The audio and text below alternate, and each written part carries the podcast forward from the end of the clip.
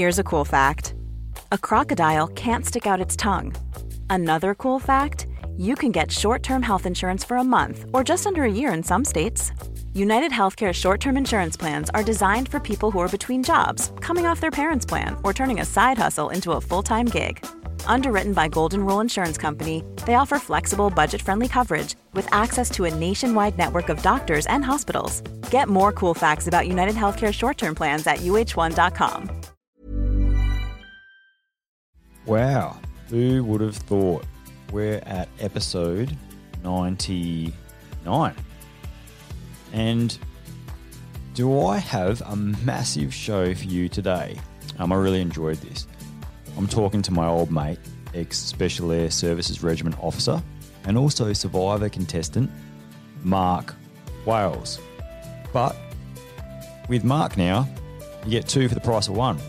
Got his lovely wife, who coincidentally he met on Survivor, Samantha Gash, as well, who is a legitimate endurance athlete and uses her exposure for social projects too, which she talks about. You know, last time I had Mark on the show, um, the episode escapes me now. Um, I'll check. Hang on, let me check. Alrighty, so I checked, and it was way back on episode 36 that we had Mark Wales on the show last, talking about his business, Kill Capture. And now I've got him on the show with Samantha, and we're talking about leading teams remotely, tips from Mark's time in special operations, and also from when he was a consultant at McKinsey as well. Um, we talk about how to lead in uncertainty, and they offer some points on some science backed techniques for self support and also health. Sam talks about managing expeditions and how that works, and also her involvement and experiences prior to and post um, having her baby. We also, also talk about something called strategic vulnerability, which I think, you know, knowing the listeners of this podcast, you're really going to love. So, yeah, I think it's a really great episode. They truly are a power couple for the ages. I'm really looking forward to going on Samantha's podcast and talking about my upcoming leadership book. Yeah, and this week's podcast is sponsored by Aussie Strength. And Aussie Strength are doing really well at the moment. They've sold a lot of equipment. They're working with a lot of gyms as they restart and come out of the pandemic and they're refurbing.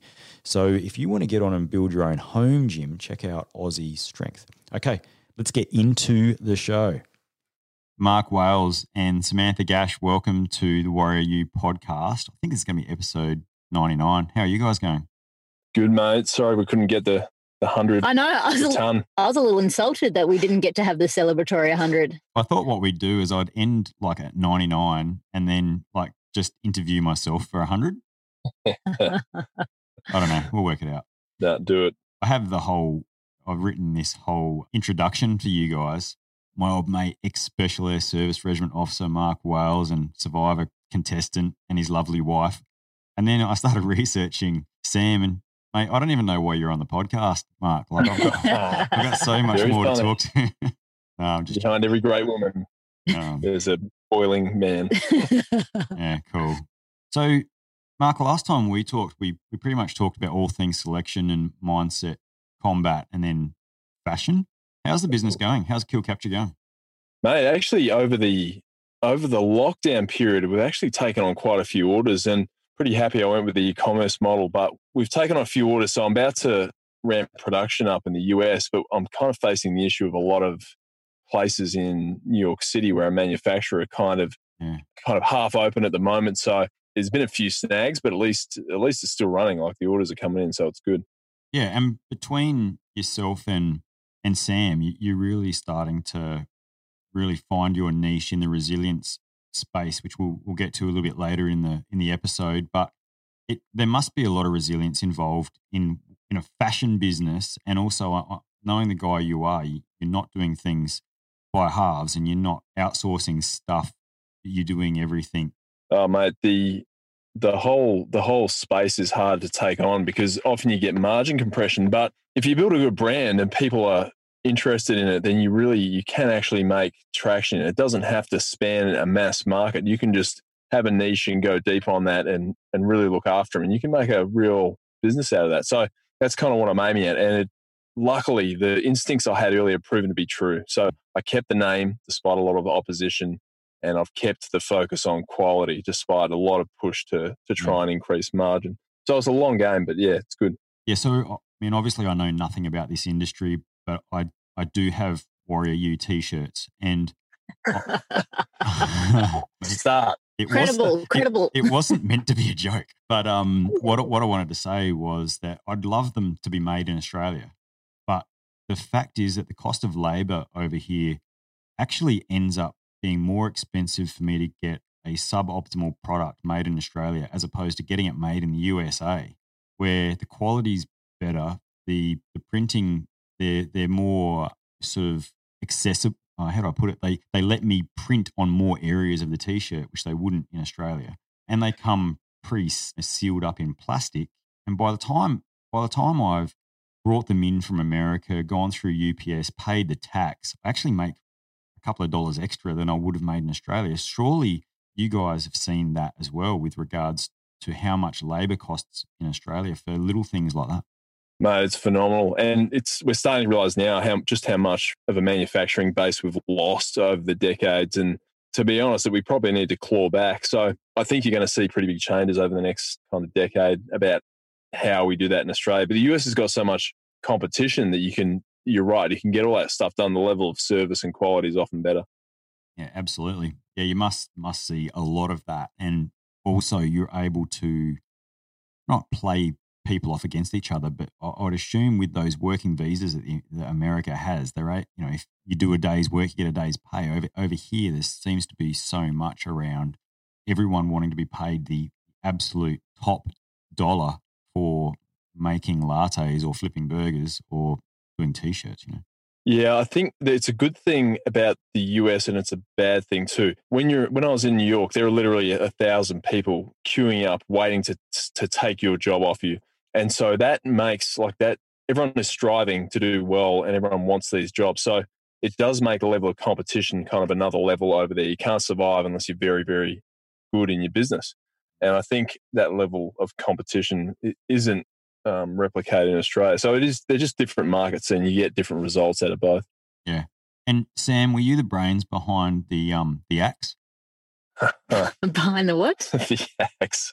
She doesn't. She doesn't know what it is. oh right, so it wasn't Sam. I thought maybe she des- she designed that, and now all the women across Australia are buying hatchets with. Mate, there's actually a guy in in the US called Christian Oswald, who you might know, mm. ex Australian military, and he has joined up with me as the a partner in the US. So he is helping run all the manufacturing and design over there. Yeah, and those watches are insane mate. What were you thinking? what were you thinking? Oh. Yeah, we well that that partnership with BRM came up, and it was just too good to pass up. So we got a few prototypes made, and I mean they're they're top dollar, but they're very very good. Hey Sam, I want to talk to you about a few things, but in particular, just recently you completed a whole lot of crazy runs. Do you want to just tell me a bit, or tell the audience a little bit about what you did?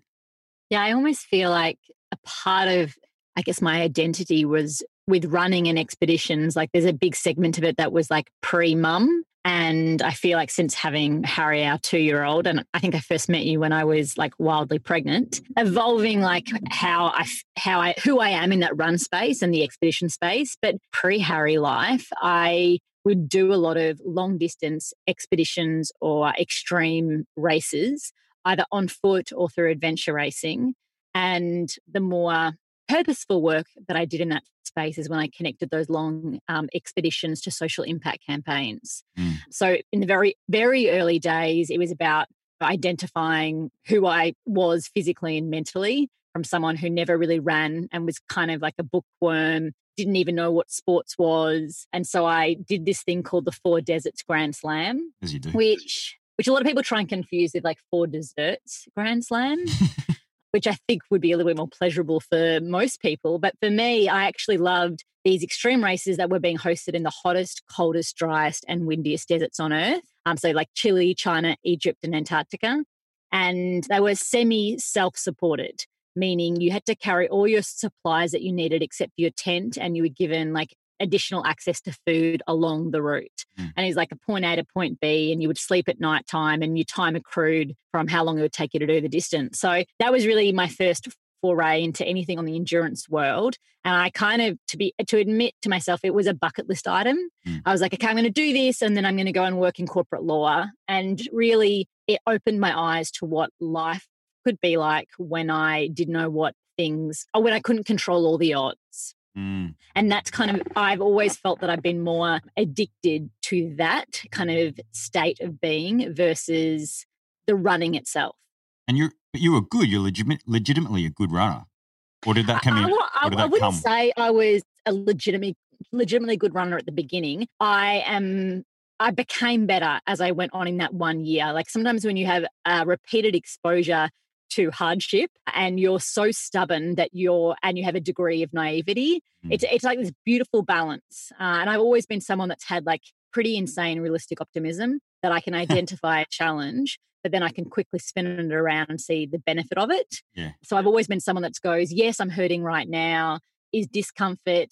I can associate it to a pain that I'm uh, a sensation that I'm not familiar with, but I chose to be here, and so therefore find a way to appreciate it and not be someone who hates it in the moment and then upon reflection enjoys it. So I kind of did that in my first couple of years of ultra racing.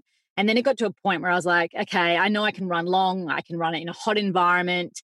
I can do all these things, but why am I doing it? So from really 2012 to to now, I definitely am more wired to use that exploration of adventure and distance and mindset and vulnerability and go, why am I doing it? And and I'm very interested in like looking at the barriers to why children are unable to access a, a quality education. And I guess my most significant project that I've done was a three and a half thousand kilometer run from the west to the east of India, Wow. looking at that very issue. And every couple of days along the route, I would go into communities that World Vision support across the country. And like, I'd go to the slums, I would go to schools, I'd go to social enterprise projects and initiatives, and I'd share those stories in real time. Is it the is it the issues getting you through the run, or is it a, a sort of deep seated drive that you have, or is it a combination of both? Question. Um, I think it's a combination. I think at the beginning, I think it's hard to be very purpose driven, like for an objective beyond yourself before you actually know who you are. So at the beginning, it was like how mentally and physically strong I am when I don't know what the outcome's going to be. Like that was enough of a motivator to explore that space. Mm. And once I kind of got to that level, I was like, okay, well, what can this? I've always been someone that's been interested in social impact. I always thought I'd work for international organizations such as the UN. Uh, and then I ended up working in corporate law. But I, I started to think, well, um, maybe running can be used as a vehicle for social change if I'm willing to share that story and I'm willing to get up close to the people I'm trying to work in collaboration with. And Mm. so it, it's it's everything. But what I have learned is accountability and connection to your purpose is critical. So when I ran across India, it was a brutal run. If I wasn't doing it for the social impact side of it, and if I hadn't committed two years of my life in the lead up to it to that objective, I don't think I would have gotten past 14 days Yeah. because it was not one day went to plan, even after so much planning. I was running on the burning heat, asphalt, it was 45 degrees, 100% humidity, uh, and like my body was breaking. And there was definitely times when I was like, I want to be here. I, I don't not want to be doing what I'm doing, but I'm not quite sure if the human body is designed to be doing this. Yeah, that's amazing. Oh, Mark, I'm going to put you on the spot. Knowing what you know about SAS selection and knowing what you know about Sam, would she pass? Uh, she would need a wheelbarrow for a pack, but she would pass if we could do that. Yeah, I see what you mean. Yeah, yeah. I, I, for my size, I think I can carry a pretty large pack. Yeah, I can't. um, when but when the reason is strong enough otherwise like anybody i can be a lightweight i can be emotionally and mentally vulnerable and well beneath my potential if i'm Mm. not driven to the objective of it wow. so i just think we need to find what we're going to be wired and connected to in order to bring that potential out in us Yeah, I fully get what Mark's saying though, because I think when I did selection as a 20 year old, I would have weighed about the same as you, Sam. And I'm not even joking. and so I can completely, when you pick up a 50 kilo pack Mm. and you weigh 54 or 55 kilo, it's all downhill from there. There's no I amount, mean, there's no amount of it- resilience that can get you through it. Yeah. even more context, like I'm 46 kilos and Oh, I'm four foot 11.5 inches. That's right. You are small. Mm. Can run. Can so run. In, interestingly, and I want to get to Survivor in a minute because I'm interested in your thoughts about that. But before we do, for both of you, motivation or consistency is which one's more important? Do you think to be successful on something like a, an ultra event? I mean, I think what's more important in the lead up is certainly consistency, consistency in training, consistency in preparation, uh, consistency in maintaining your emotional levels. I actually think motivation wanes pretty freaking quickly Yeah. so uh, once you get pushed to the brink. Mm, But I don't know if consistency is enough. Like, I, I I think there might be a third thing that maybe you're missing of purpose or accountability. I, I don't think consistency on its own is enough. Yeah, you said before connection to your purpose, and I can see anything that I've ever failed, I didn't have a good connection to to why I was doing it. I was just doing it for shits and giggles. But the things that I was really good at, there was a strong connection that I was able to go back to and, and really gravitate around that connection to that purpose. I assume, Mark, that was the same for you on SASR selection, that there was a there was a connection to that purpose and an end state that you just knew you had to achieve that.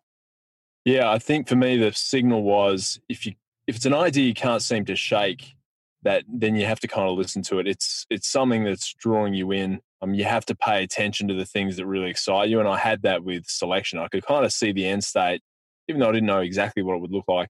Mm. I, was, I was thinking that that's going to be such a good thing to achieve, and because of that, that becomes your motivation and you, your consistency. Like you're willing to get up and do the hard work because you've got that end state in mind and you're excited about it.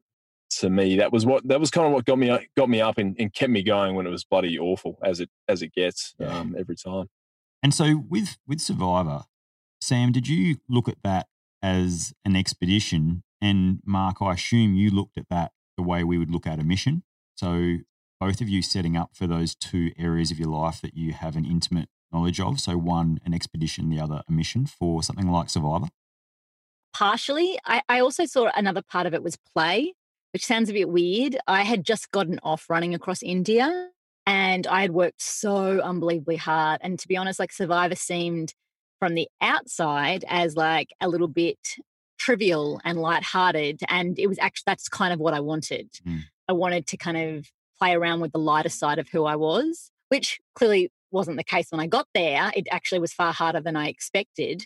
But that was probably what drew me to it. But when I was preparing for it, and there were degrees of expedition planning in terms of like my research that were equipping me to get to that kind of start line. Mm. About yourself, Mark. Mate, I, I would I thought of it less as a mission. I thought it was going to be a bit of a brawl. Actually, I was like, this is going to be an, an, an all in.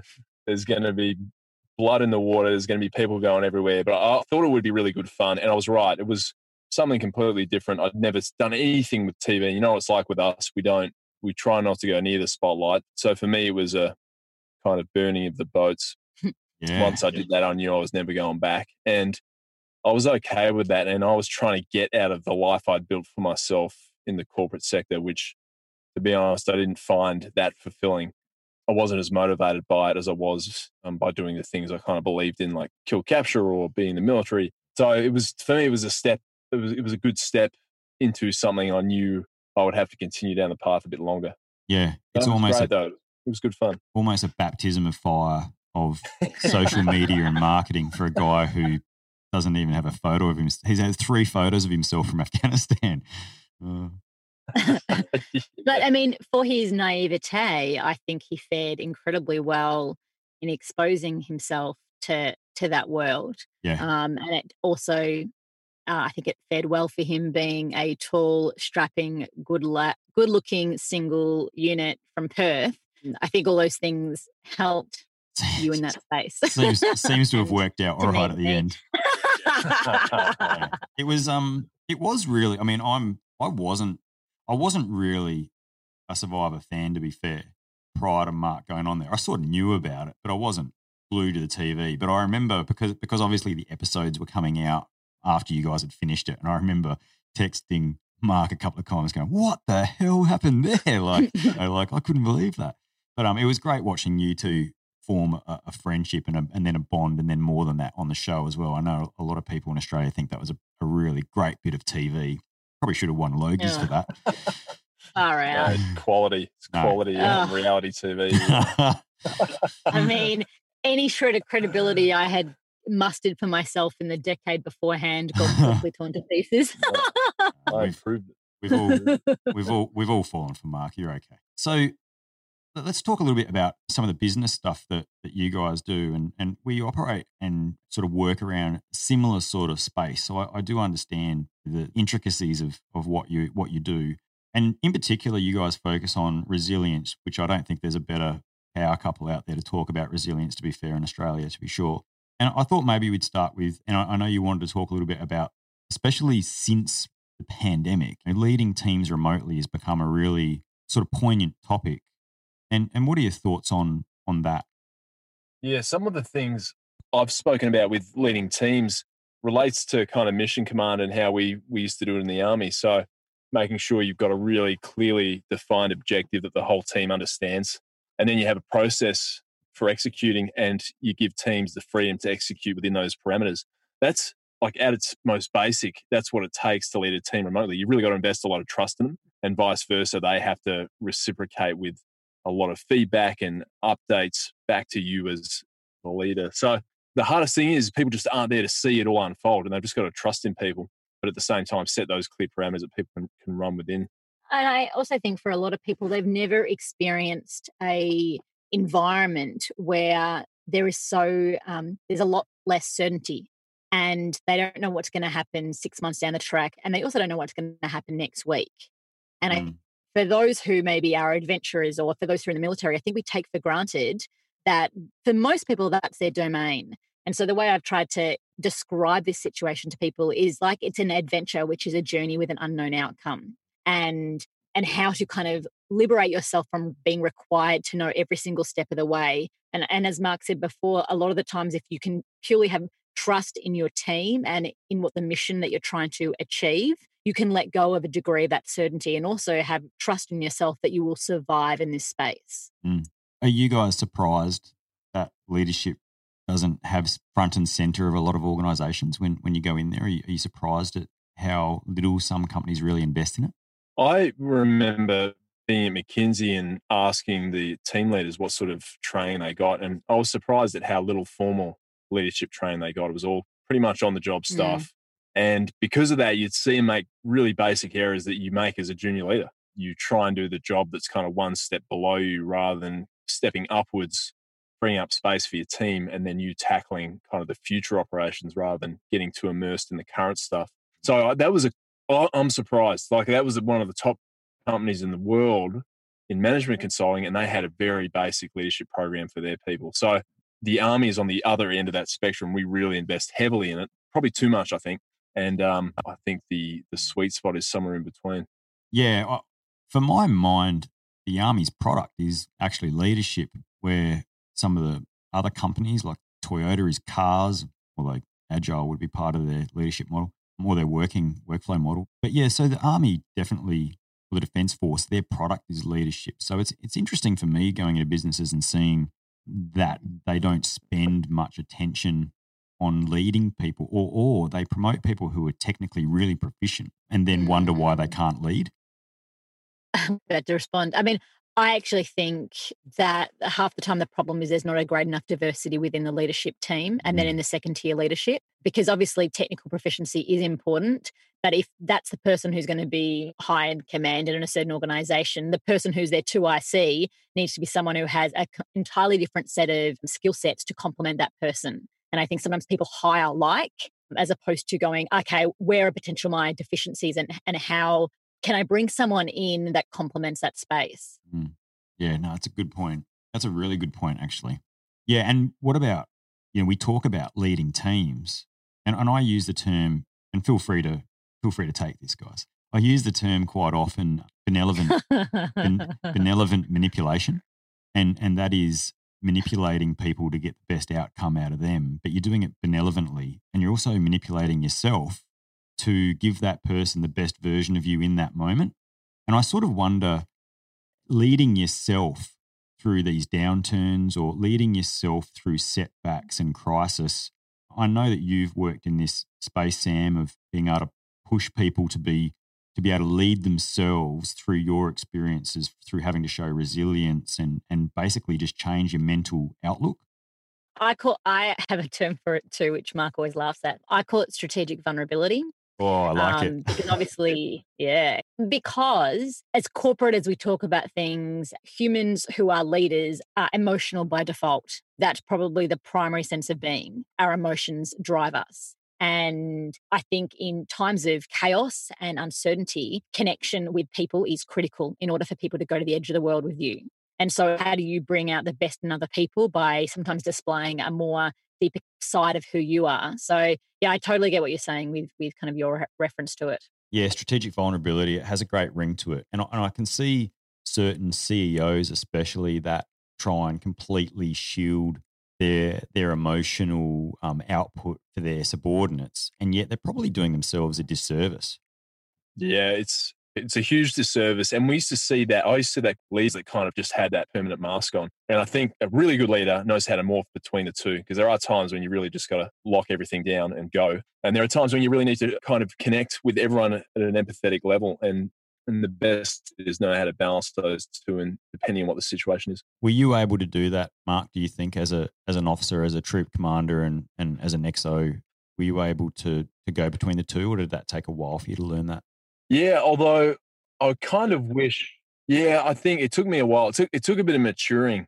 I think you have to outgrow some of the training young person where you believe a leader in the military is really what soldiers need in war i found was a deep level of human connection and understanding in the teams because there's emotions at play there's love there's all these emotions that i hadn't kind of factored in because you get exposed to a bit in training but it's even more pronounced in warfare so as I matured, I felt like I got better at that. But it took kind of years to not not be self conscious or not worry about what people were going to think if I was a bit more open. Yeah, and if you went back now to Afghanistan as a troop commander, how do you do you feel that you'd be so much more effective with with that understanding? As a more mature person and, uh, and as a father as well, I think you just have the ability to and empathize a little bit more. You can really get the best out of people because they feel like they're being looked out for. I feel like um, if I could go back, I'd probably be more effective in that regard. You only know what you know at the time, right? Yeah, absolutely. I'm interested. So you've got some some pointers on on science back techniques for supporting you know, supporting yourself and and mental health. Yeah, I try and I basically during my recovery after my last tour of Afghanistan, I went and saw a neuroscientist because I had some unusual symptoms like couldn't concentrate properly, high levels of fatigue, the types of things you associate with burnout and um, depression.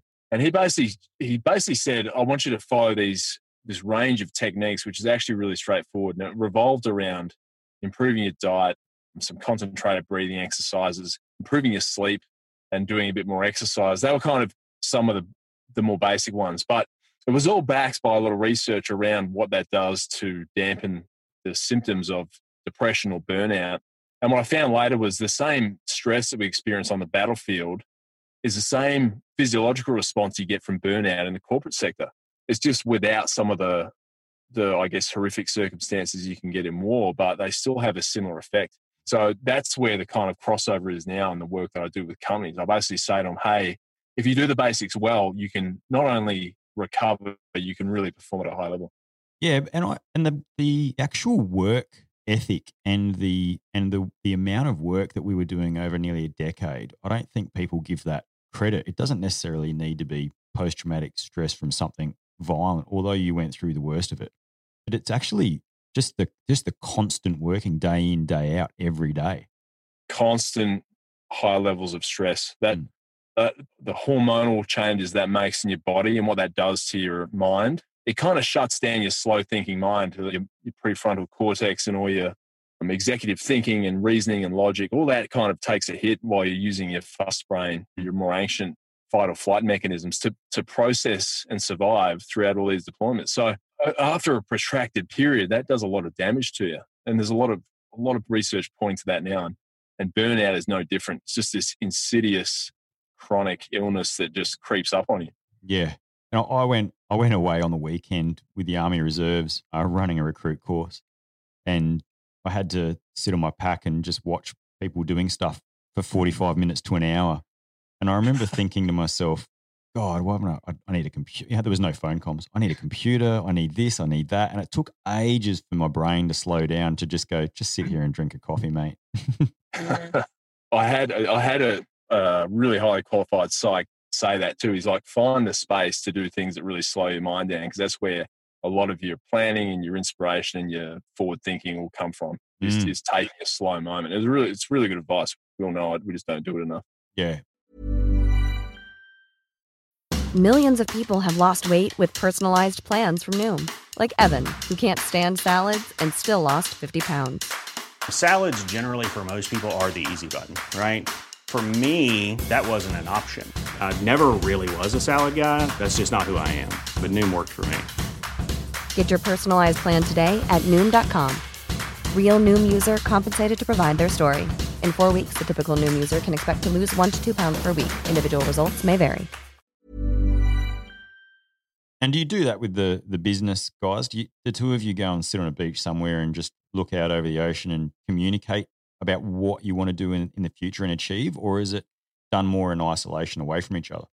So, in terms of the programs that we do with different organizations, it, it varies. We'll, we'll do you know standalone keynotes, but I think what this time, and we've done workshops as well, and we've also done some experiential style programming where people will trek with us and we'll talk about this stuff in real life. And often people in teams, a corporate sense, haven't been tested with each other in an environment what they're, that they're not familiar with Mm. uh, and the relationships that they build with each other can actually really serve well when they go back to the workplace. But I, I think through COVID and what we've kind of really discussed is we're not really wanting to do just that standalone work with people anymore. We really want to kind of provide like a bundling of offerings to make the information stick Mm. to stay longer for not to just be words that are potentially inspiring because of our personal experiences but to take it relevant uh, and tangible for them So that so that they yeah, I, I see what you say there because it's it's one thing to stand up in front of some really great photos and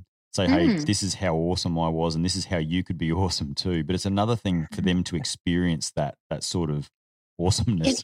You know, actually well, experience an, an aha moment. it's almost one of the worst things that I can walk away from at the from a presentation uh, is when someone just goes to me, "Oh, you're so inspiring, and I could never do what you do." Mm. I actually feel like I failed at my job if I do that because, firstly, I I would much rather say someone go, "You're, "What you just gave me was incredibly relatable," and even though I don't give a shit about running, I feel like I could take myself to a space that I have never been before and do what is my ultra marathon, Yeah. and that's far more important for me. I was listening to Chris Hadfield, the astronaut, talking the other day, and, Mhm. and he was talking about how how he's trying to inspire people to just do things in teams more. Yeah. And one of the interesting things he says is we're basically the same as the as the space station, except on a massive scale. But we're all here in space on this on this rock, and we should all be working together because there's nowhere else to go. It's the same as being up in up inside the space station. You're there together. You've got to make it work. Um, I thought that was pretty inspiring. Mm. Yeah, and you can do so much more, especially if you have a team that's kind of fairly flat and informally organized and shares ideas. Mm. Often they're like the most high performing teams, and you can get kind of average quality people that and put them in a team as a kind of hive mind, and they'll outperform everyone else. They'll outperform the, the team of geniuses and so on. Mm. A pretty good study by Google centered around that, and they were they were surprised at how much better these teams perform just because they were better at communicating. Mm. And is it does that then create a high performing culture? So is is a high performing culture the result of the high performing leaders, or is there something? Is there some other? There's some other secret to a high performing culture. There's there's the an agreed set of values that people stick Mm. to. So Right. The idea being that you can all share ideas. It's there's a high degree of psychological safety. So if you do share ideas, you're not going to be shouted down by the team or embarrassed. And that willingness to kind of be open and share often and have frequent uh, kind of collisions, they call it. So frequent interactions. Mm. That's kind of where really high performing teams take off. They they share their ideas without the kind of centralized overhead structure. It's all done at the coalface in teams in a flat structure, and, and they concentrate on the problem solving a lot more than they do the the egos of individuals or anything like that. Fight the problem, not the person. Mm, Mhm. yeah, Yeah, look, look, I love what you're what you're saying there, and particularly around the whole cultural piece being linked to the values. I- I wonder if you've ever gone into an organisation and and the two of you looked at it and gone, "Geez, their values are just wrong," and that's a I hard conversation. hard. I don't think wrong, but I've certainly seen ones where you're like they have a slightly different. There, there is a slightly different feel to it. Like I've done keynotes where no one said a word, no one laughed, no one asked a question after, and I was like, "Is that?" It could have been just me, but it really, actually, the companies are quite buttoned up in some ways. So that's kind of so, a couple of times that surprised me. But yeah, And some people don't talk in that language. Yeah, I think it's easy for us who are kind of going the high performance space to think that people speak in terms of values and mission and purpose and leadership. Some people are just like day to day doing their job and are sometimes working in silo to other people and completely in isolation to what is the overall picture. Yeah. And so I guess a part of what you hope to do through sharing your experiences, which is outside of the world that they know, it starts to excite some kind of um, drive for them to create they, those connections for themselves. And all it takes is a couple of people in an organization to go, no, why aren't we sharing what we care about? Why aren't we working together for things to start to s- slowly shift? yeah, yeah. This is definitely turning into a leadership masterclass, Sam. That's great. But before we delve too much further into leadership, I have to ask, Mark, on an on an expedition, is he worthwhile taking Sam or not? Oh my gosh. Tell me about um, tell me about the expedition you guys did like together. It's, just my moment to really let rip. Okay. I feel like He- one of He would have of my- eaten all your food, I'm sure. Oh no, Mark doesn't eat as much as you think. Everyone always says that. I probably eat a very similar amount. I have made a couple of significant mistakes in my expeditions, and I guess which is why I can now talk about it. I think you sometimes really learn from your own failures. And the first thing is, I can't be the team leader when I'm in expedition mode. So when I'm actually out doing the run, there has to be someone on an organizational level who's leading the team. And I'm I'm a cog in that team, particularly because it's not just ever the expedition of the run, it's also the social impact and the community work. And mm. so there's a lot of things happening. And I have typically not I've either not selected the right person or I have not empowered them correctly to do that job well enough. And having been now in a relationship with someone in not just military, but like the best of the best military with the SAS, the way that Mark project manages kind of every component of my life and, and our lives together and Harry's life tells me that that would be of great service for what I want to do.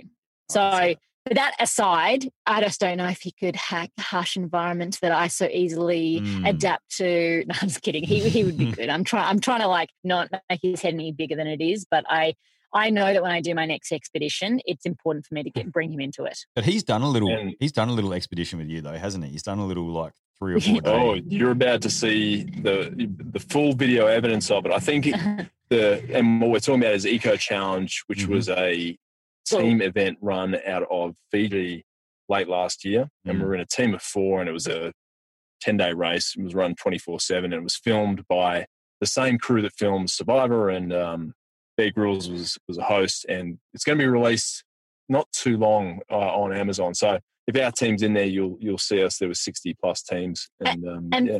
I think that was an interesting thing because Mark and I met on Survivor very quickly, which is not the world in which we had both previously been in. So we met each other in a very different place Mm. of our lives. And then we quickly had a family, and I, it was almost like we hadn't been exposed to the people that we were beforehand. So Mark didn't really know me as this runner who does all this stuff, and I didn't obviously know as much about Mark's military time as well. And I think Eco Challenge was this almost baptism of fire where we got to see each other's strengths and also possibly some of our vulnerabilities. And it was really interesting to navigate that whilst raising a young child at the time and being in a team together. And it had been four years since Mark had been in the military. So he'd lived a cushy life in terms of external environment since then. And I was just rediscovering my body after having a child. Mm.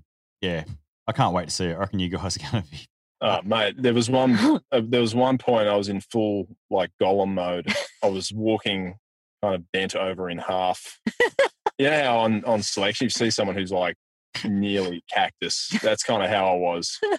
You're in that spiral where you're Oh. leaning forward and your pack's sideways. And, Wow. oh, it's just bad. Pushing. Oh, but I mean, that's the coolest thing about team events, and you guys know this from what you've done with selection, is you get the right team together and individually you can surpass what your own limits are. And Mm. so, yes, there were moments when Mark was really struggling to walk at pace up a hill and I might have been pushing him up the backside to go. Fortunately for him, I'm so small, the camera wouldn't have seen me from the front. But then there's other moments where the terrain is so technical that my little legs couldn't jump from like rock to rock. And I had to be like physically assisted every step of the way by one of my teammates. And I was on all fours to try and get four points of contact onto a rock so I didn't break my legs. So, like, we all had our breaking and defining leadership moments. And I actually think that's the best team because when you can shift up the leadership amongst different people in a small core, t- core team. Yeah, and it must give you some great material to be able to stand in front of the corporate world and say, "Hey, listen, this is what it looks like when leadership's under pressure." Oh, we were also, we're, well, yes, but we were also so delirious because we barely slept that it almost feels like a dream. Mm, yeah. Like our our cortisol, our adrenals, everything was almost so shot. I mean, our team operated very well, and particularly having a couple in that team. Like it's not always highly advised to have a partner in a team of four being pushed to the brink. But I think we we got the right team, and I think my greatest takeaways from Mark's experiences is not only is he good in the planning phase, but his gut instinct is typically very good. And how'd you guys go? Probably a bit a bit more attuned than mine. Are you allowed to tell me how you went? Where'd you finish? No, I can't tell. We signed an Ah. NDA. Yeah, Ah, we did too. exciting. Oh, but actually, we had a couple of team values which we we Mm. stuck to that ended up being really good. So one was brutal honesty. Mm. So we just told each other with brutal honesty whether we we were doing well or bad, and that was a great thing to have in the team. Mm. And the other one was don't get, get rattled. Yeah. So no matter how bad a state we're in, we're like, just don't get rattled. Don't lose your kind of marbles and your forward thinking. Yeah. Because that is what gets you out of trouble just about every time. We also created a list in advance of what would be our reasons that the team would, why an individual of the team would quit. Yeah. And we basically said, I mean, we even went as far as going, how could we workshop a broken leg? Like, Yeah. how could we get someone to keep moving forward? We said diarrhea, like excessive diarrhea was not good enough an excuse. We could solve that. We really kind of identified what would be the reasons that would stop our team moving forward sounds, as a four. sounds like actions on. Oh, this sounds a lot like a ball criteria and actions on. But it was it was pretty severe. Well, basically, unless you have a s- like your uh, lower limbs are broken, we're going to keep going. So, in- I did laugh that we said our our closeness as a team had to be so tight that we would be comfortable wiping each other's bums if required. that's, that's actually just an SAS fetish. Hey, so that, that, that makes me think though that interestingly, and, and with with regards to your leadership work, having those actions on what what that and I'm drawing back on the conversation I had with Dave Grossman a few episodes ago, where he was saying if you can visualize worst case, then you are less susceptible to decision shock, or you're less susceptible to the shock of the action because you've already been through it in your mind's eye. Yeah, this at McKinsey they do a pre-mortem before a study and go, you know, what destroys this study? What makes it fail? And they cook up a few scenarios. And really, it's the it's really wargaming. So you're wargaming those scenarios and you're considering how you might modify the plan. And the military does this all day. We do it formally. Mm. Some businesses do it informally, but Mm. it's when people get caught out. And coronavirus is a perfect example Mm. um, if you had wargamed an economic shock or an economic collapse, there's certain things you might have done in your business which could be very different. So, a- and uh, Yeah. it's also surprising that some organizations hadn't contemplated a situation where all their staff would have to work remotely. Wow. Yeah. I mean, I mean, who would? there, there's cer- Mm. certain things that I think, if I think of it about what we do to prepare for an adventure race, such as we went out to, to the hinterlands and did a 24 hour race. We, and one time it proved that the team was not good enough and we had to completely recreate the team. And so if you think about it in a corporate context, you have to take yourself to the worst case scenario to see how people respond. And the first time, it may not look pretty. And then the question is, can we develop individuals um, enough to get them to respond better the second time or the third time? Or is this team just completely defunct and not strong enough? And do we need to rebuild? Yeah, some honest questions there, to be fair. Yeah. And are you guys training now? Do you still train every day, Sam and Mark? Yeah, I do. Um, and actually, both of us do. I, I'm probably a bit more extreme. I've got a couple of exped- I was meant to be running across the US right now, which Mm. for so many reasons was clearly not the Mm. right thing to be doing. No. But yeah, I'm doing a project in the Larapinta coming up in a couple of months, and then also a, a project later on in the year as well. And for me, I just feel, I, you know, I've talked a lot about like what it felt like as an athlete before having a child. And I, there were so many points along the eco challenge journey. I was like, yeah, I'm back to full strength. And now I'm like, actually, I feel stronger now, two and a bit years down the track, but I don't ever feel the same. But it doesn't mean that I can't feel as strong as I previously did. So, yeah, I, I feel like I'm coming into my own as an athlete uh, and an adventurer again now. And what's on the cards for the for the two of you coming up for say the rest of 2020? Although I'm thinking about putting the Christmas tree up, just calling it a year. But anyway, 2020, very, very bad. Would not recommend this year. Mm, It's been, it's been a rough one. So the rest of this year, Sam's, you you start. Sorry. Oh, what a gentleman.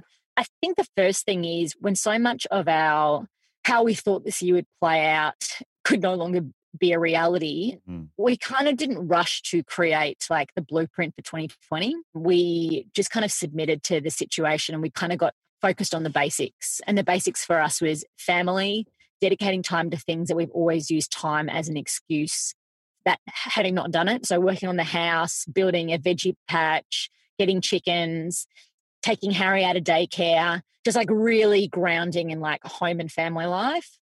And Mm. then it really was about creating projects that we could do because we were at home that really connected to us. So for me, it was um, developing a podcast, which has been, I had not, I've always wanted to do it and I had a lot of excuses to not do it.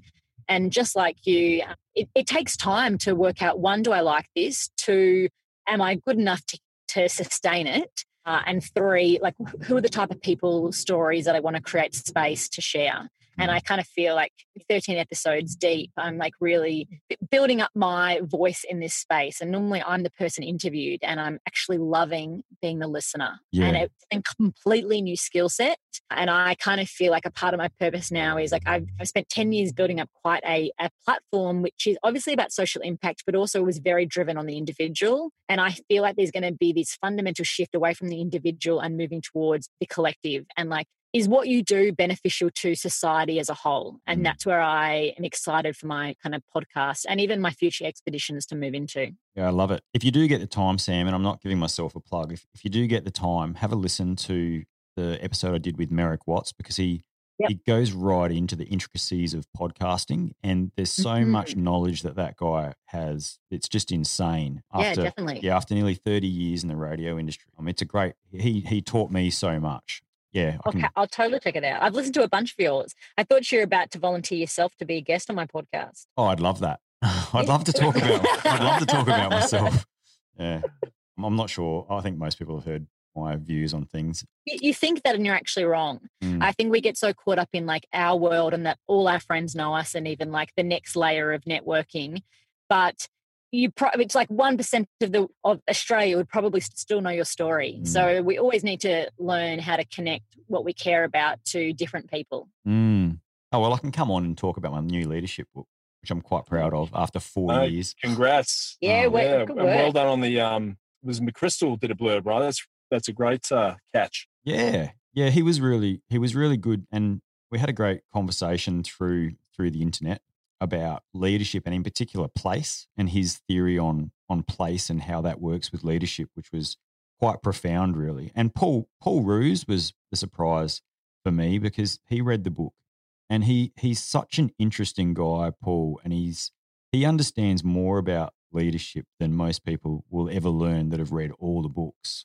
And his Yeah, journey with the Sydney he is, and his journey with the Sydney Swans. He, um, yeah, I can definitely see the two of you, myself, and and Paul Roos working on something together in the future because I think we all come at this from a slightly different angle, but the same sort of definition of done. Mm. Mate, there's an eco challenge team just uh, waiting in the Well, midst. I was- of that thought. I was thinking about putting together a team with uh, Dan MacPherson, myself, and a couple of other hard hitters, and just heckling you guys the whole way. Like that would be I- our premise. No, MacPherson would be too busy looking at himself. No. Be- I'd laugh that you say that. I, I would put a wager that Dan mm. would preference being in a team with me over you any day of the week. I, I've got to say, I've gone running with Dan, so and so he he already knows a few of my weaknesses because he is legit. He is legit. He's total, yeah, that's why he'd be in my team, not yeah, yours. he is legit. he is legitimately quick, which I sort of, you know, when he's done Kona. So, um, anyway, this isn't the this isn't the Dan MacPherson podcast. This is the Samantha and Mark. Yeah, and Mark, more jackets on the on the way. Yeah, man, I'm about to do a pretty hard sprint on uh, on kill capture. So we'll be ramping up the male production, and the female one is finally about to get designed. So Oh, the there you go. Juliet, I've got the designer queued up for that, um, and I'll get it prototyped in New York and and roll that out probably early next year. And I'm thinking that there's probably going to be an invite for you, mate, to um to make a guest appearance on the first Matt Ricks movie, The Fighting Season. Oh, when's it? When's it coming out? I don't know. We're still we're still trying, we're still trying to work that out. It's it's a lot harder than I thought. All this sort of Um, No, it must be. And you mentioned there was another novel coming out. yeah. So I'm working on a third, so the trilogy. But um, yeah, it's I'm trying to come up with some really good storylines at the moment that that don't give away any national secrets, but it's difficult. Always tricky. Yeah, well, Mark and Sam, I want to thank you guys for being on the Warrior U podcast. Mark for the second time, Sam your first time, but I'm sure you'll be back. We've got, uh, let me think, we've got season two coming up. So Yeah. need to get you guys in there for season two. We'd be delighted. And thanks for you know creating some space for us. It's nice to be able to share the airwaves with my delightful side kicking husband. Yeah, and, I've got uh, it. we look forward to moving back to Perth really soon. Oh, you coming to Perth? Oh, mate, I, I, I'm Yeah. keen to get some Perth weather in for sure. Yeah, no, I'd love to see you guys. All right. Hey, thanks very much. Have a great rest of your day. And um, yeah, I'm really looking forward, Sam, to the invite. Absolutely. Where can people find out more about you two? We both have individual websites that I think is a great platform to go to other platforms. So mine's samanthagash.com. But if you want to reach out to me, probably the best spot is either via Instagram if you use that platform or LinkedIn. Yeah, and same with me, markwales.com.au, and I'm on uh, Instagram, Facebook, and LinkedIn. Great. Thanks for being on the show, guys. Righto. Thanks for listening, gang. If you'd like to find out about our parent company and the leadership and resilience training and workshops that they offer, please head to the Hindsight Leadership website, www.hindsightleadership.com. Hindsight Leadership, all one word. If you'd like to donate to the podcast, and remember, every dollar helps, you can do that through the podcast website at www.podcast.warriorU.com.au. There's a donation tab at the bottom of the main page, and all donations are really appreciated. They keep the show on the road. And if you're interested in the Warrior U military preparation course, whether that's just a physical training component or the whole cultural training package, this can also be found through the podcast website, www.podcast.warriorU.com.au. Righto. Thanks for listening and live a life worth living.